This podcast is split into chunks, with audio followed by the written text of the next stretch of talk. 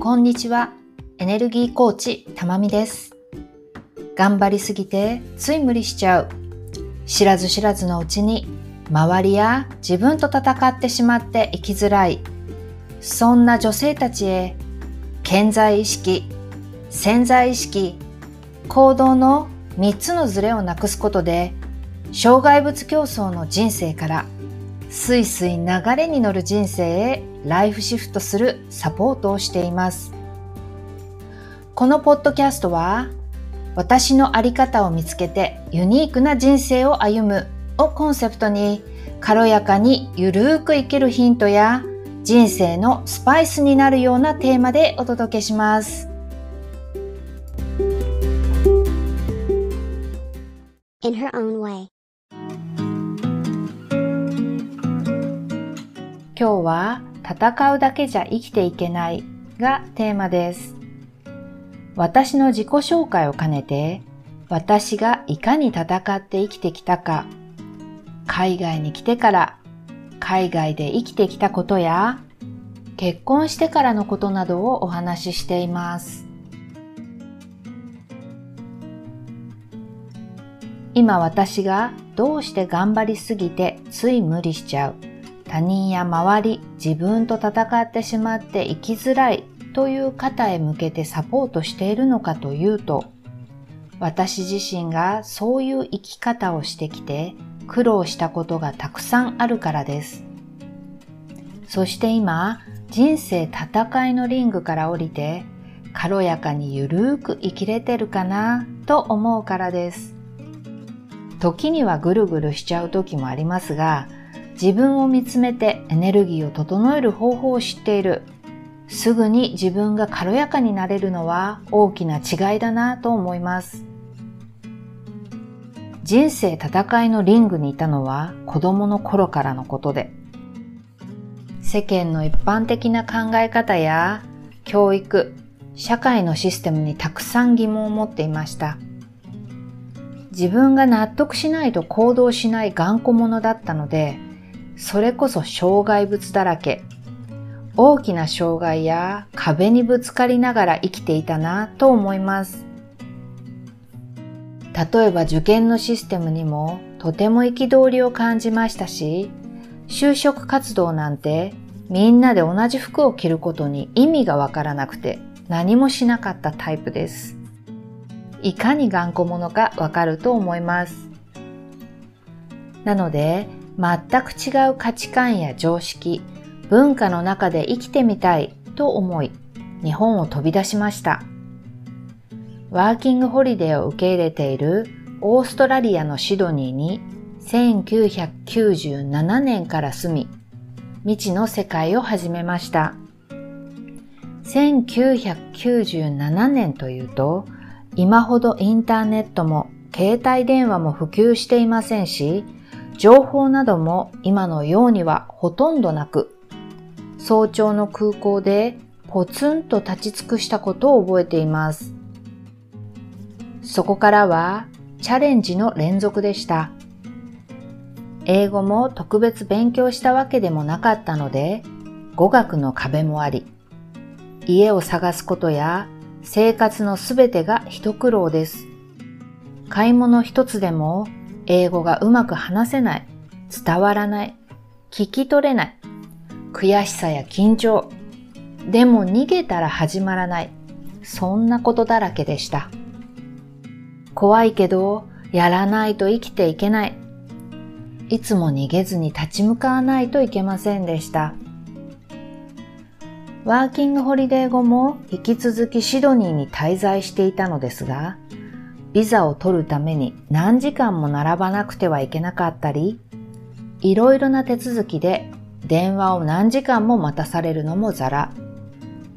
今でこそ海外あるあるだなと思うのですが、銀行の手続きや携帯電話の手続き、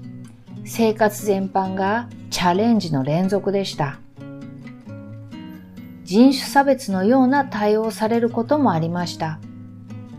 少しでも気持ちがくじけていたら叶わない。いつも自分が何をやりたいのか、シドニーに住んでいたいのか、本当の気持ちを感じていつも自分を奮い立たせる必要がありました。私にとって海外で一人で生活することは強い意志を武器にして戦わなくてはいけないことでした。でも初めて自分一人で選んで決めて行動して責任を取るという納得して生きるというライフスタイルを持つことができたのです。納得しないと動けない頑固者の私にとっては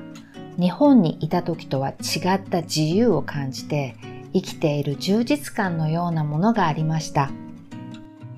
オーストラリアは自分のやりたいように自由でユニークな人生をクリエイトできる環境だったのです。そうするうちに仕事を見つけて経済的にも安定し、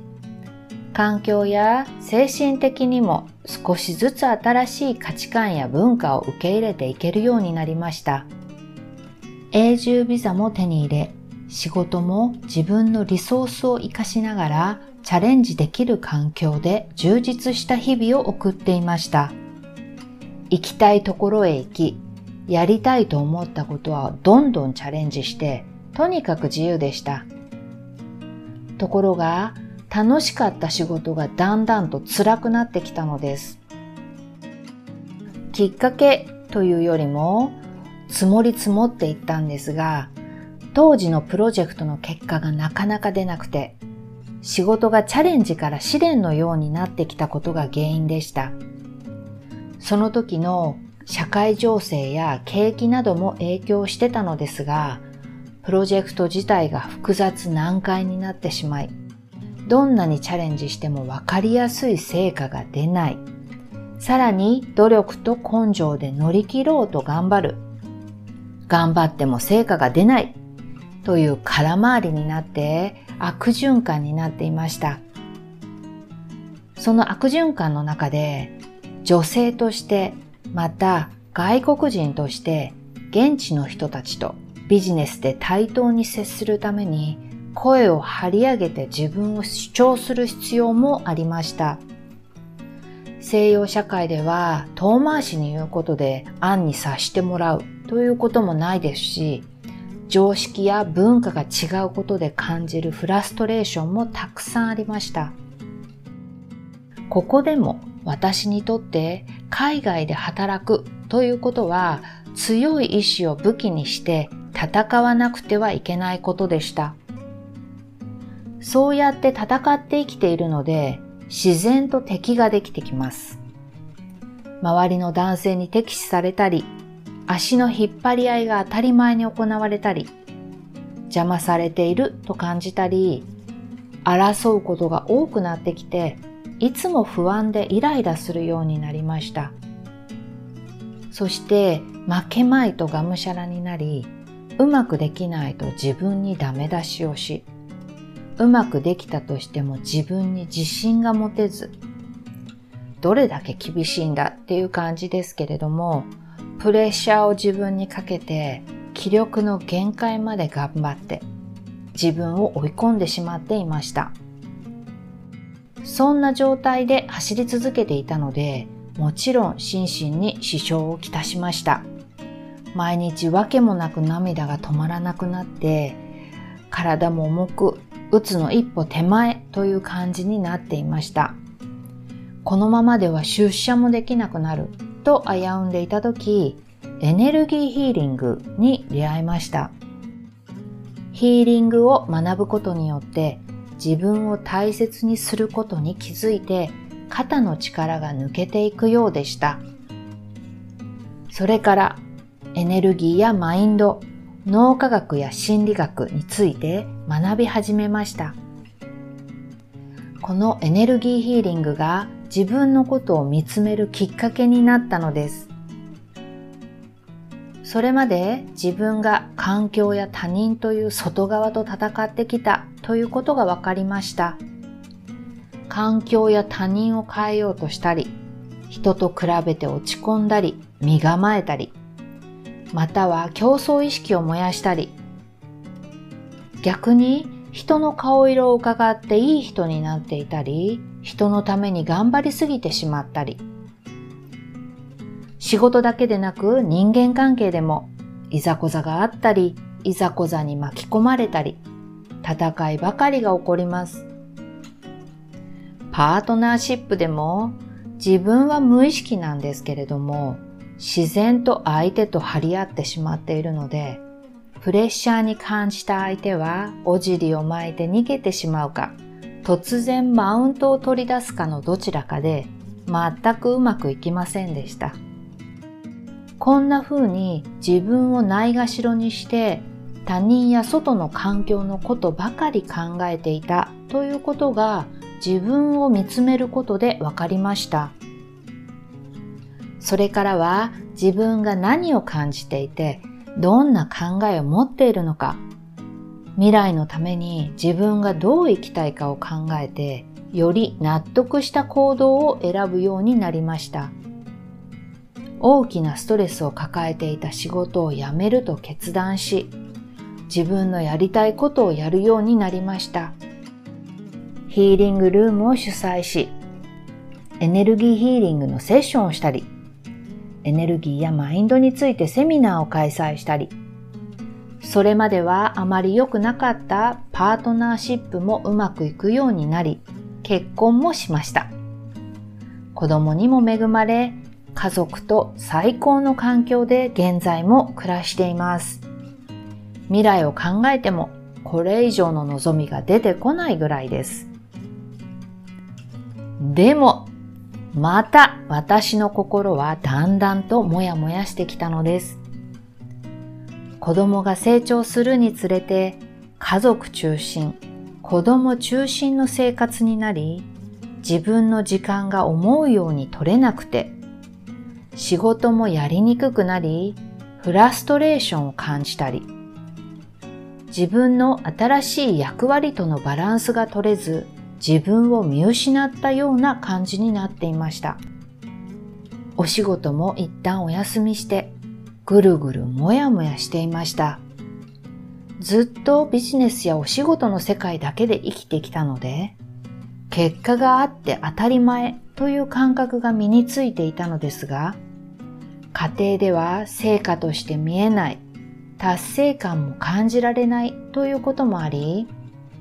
自分が社会の一員であるという感覚が持てなくなって、自己嫌悪ややるせなさを感じたりしていました。自由でユニークな人生をクリエイトしているという感覚が持てなくなっていたのです。なので、また自分を見つめ始めました。今までは潜在意識に重点を置いていたのですが、それだけでは足りないと分かりました。そして潜在意識や言動、行動をどうやって整えていくかということにも意識を向けるようになりました。そうやって自分を見つめてきて分かったのは、外との戦いをやめてもまだ自分と戦っていたということです。家事や子育ても完璧にできていないと自分を責めたり、かといって仕事をしているわけではない自分は怠け者と思ってしまってダメな自分と思ったり、自己嫌悪から家族に八つ当たりしてしまったり、ダメな自分を責めて完璧を求めていました。子育てを間違わないよう母はこうするべき女性はこうあるべきなど役割やこうあるべきにとらわれて自分を無視して生きていたのです。結果、自分を縛って頑張りすぎていました。これは戦いのリングから降りて自由でユニークな人生をクリエイトできる世界に移り住まなくてはいけないと決断しました。そのためには戦っていることに気づき、リングから降りること、何者でもない自分というものを無視せず、自分の本質で生きることが必要だと分かりました。それから自分の価値観や考え方を知り、自分を縛る思い込みを手放して、自分の自由な世界を見つける行動をしていきました。そうして自分の考えや行動、いわゆるあり方すべてが自由でユニークな人生をクリエイトすると改めて実感しました。それは自分で選んで決めて行動して責任を取るという納得して生きるというライフスタイルを持つということです。自分の自由な世界に移り住んだ今はいつも晴れやかな気持ちで自分の生活、人生に集中ができて充実した毎日を送っています。これが私と自分を信じれるので他人の価値観や環境に振り回されることがなくなりました。たまにぐるぐると頑張りすぎていることがあるんですが、それにはすぐ気づき、感情にも振り回されることなく、肩の力を抜いて生活を送ることができています。今日は少し長くなりましたが、私についてお話しさせていただきました。In her own way.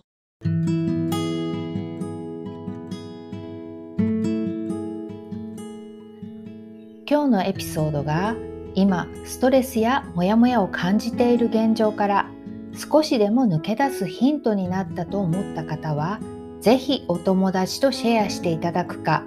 レビュー、配信登録するをクリックしていただけると嬉しいです。また、今公式 LINE アカウントから戦っている女とチェックリストをプレゼント。無料 Facebook グループでは、もやもやから自分を整えるワークシートを配布しています。これから軽やかに生きていくために刺激し合えるコミュニティを作っていきたいと思いますので、この機会にぜひチェックしてみてください。ショーノートのリンク、またはインスタグラム、たまみ .inherownway のバイオにリンクがありますので、そちらをご覧くださいね。では次のエピソードでお会いしましょう。最後まで聞いてくださってありがとうございました。